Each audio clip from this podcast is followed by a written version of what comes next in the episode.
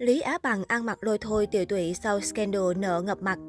Hình ảnh lệnh hồi xung Lý Á Bằng phong độ một thời, nay đã trở thành một người đàn ông tiều tụy, mệt mỏi với phong cách ăn mặc lôi thôi, chỉ vì biến cố nợ nần, sự nghiệp tiêu tan. Mới đây, Cha Suhu đã đăng tải một số hình ảnh về Lý Á Bằng. Trong ảnh, nam tài tử phong độ điển trai ngày nào, ăn mặc rất bình dân, giản dị như những người qua đường khác. Tuy nhiên, điều đáng chú ý đó chính là sự hốc hác tiều tụy của nam diễn viên Tiếu Ngạo Giang Hồ. Đây cũng là lần xuất hiện hiếm hoi của Lý Á Bằng sau scandal nợ nần ngập mặt. Trong thời gian gần đây, công việc làm ăn của Lý Á Bằng thua lỗ. Việc sản xuất phim, phát hành tạp chí, kinh doanh nhà hàng, phim trường, kinh doanh bất động sản của anh đều không thuận lợi. Tài sản của Lý Á Bằng bị đóng băng và bất động sản bị niêm phong, khiến ngôi sao nổi tiếng của làng giải trí hoa ngữ phải sống dựa vào số tiền tích cóp từ thời còn đóng phim. Cũng chính vì thế, trong thời gian qua, Lý Á Bằng chịu rất nhiều áp lực từ dư luận sau khi vướng bê bối vỡ nợ làm ăn gian dối. Vào ngày 9 tháng 2 vừa qua, Sina đưa tin, công ty Lệ Giang Tuyết Sơn của Lý Á Bằng bị tòa án quận Cổ Thành bổ sung thêm món nợ mới trị giá 2 triệu nhân dân tệ, hơn 7 tỷ. Tổng số tiền hiện tại công ty do tài tử Tiếu Ngạo Giang Hồ làm chủ phải thi hành là hơn 713.000 đô. Không những thế, vào đầu năm 2022, lệnh hồi xung Lý Á Bằng còn gánh thêm khoản nợ gần 300.000 đô, hơn 6 tỷ đồng. Từ tháng 8 năm 2021, toàn bộ cổ phiếu có tổng giá trị hơn 11 triệu đô của nam diễn viên ở Lệ Giang Tuyết Sơn bị đóng băng trong 3 năm.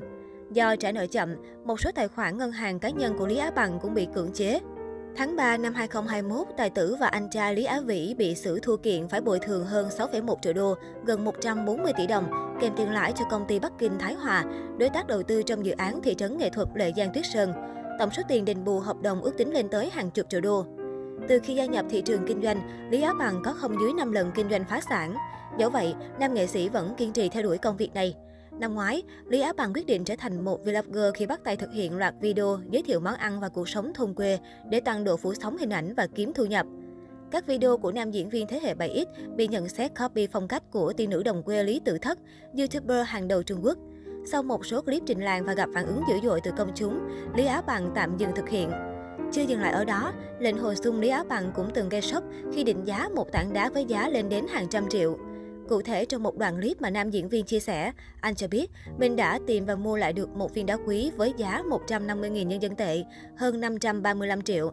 Sau đó, khi mang viên đá này đi giám định, thì giá trị thực của nó còn tăng lên đến con số 180 triệu nhân dân tệ, hơn 642 tỷ. Tuy nhiên, viên đá có hình ảnh khá bình thường, nên nhiều người đã bán tính bán nghi trước chia sẻ của nam diễn viên. Ngoài ra, trong thời gian gần đây, Lý Á Bằng còn khoe mẽ khi cho biết rằng câu đối Tết thư pháp của mình viết có giá trị lên tới 7 tỷ, khiến cho dân mạng cũng ngờ vực. Tuổi tác không còn trẻ và sức hút không còn như trước, Lý Á Bằng cũng khó có thể quay lại làm việc trong làng giải trí.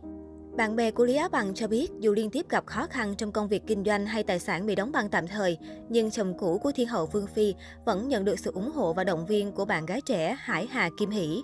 Vào giữa tháng 1 năm 2022, cư dân mạng xứ Trung rộ nghi vấn bạn gái của Lý Á Bằng, Hải Hà Kim Hỷ đang có bầu. Nhiều người cho rằng chính vì vậy mà cả hai đã vội vã đi chụp ảnh cưới để chuẩn bị tổ chức hôn lễ. Tuy nhiên, phía nam diễn viên vẫn im lặng không lên tiếng.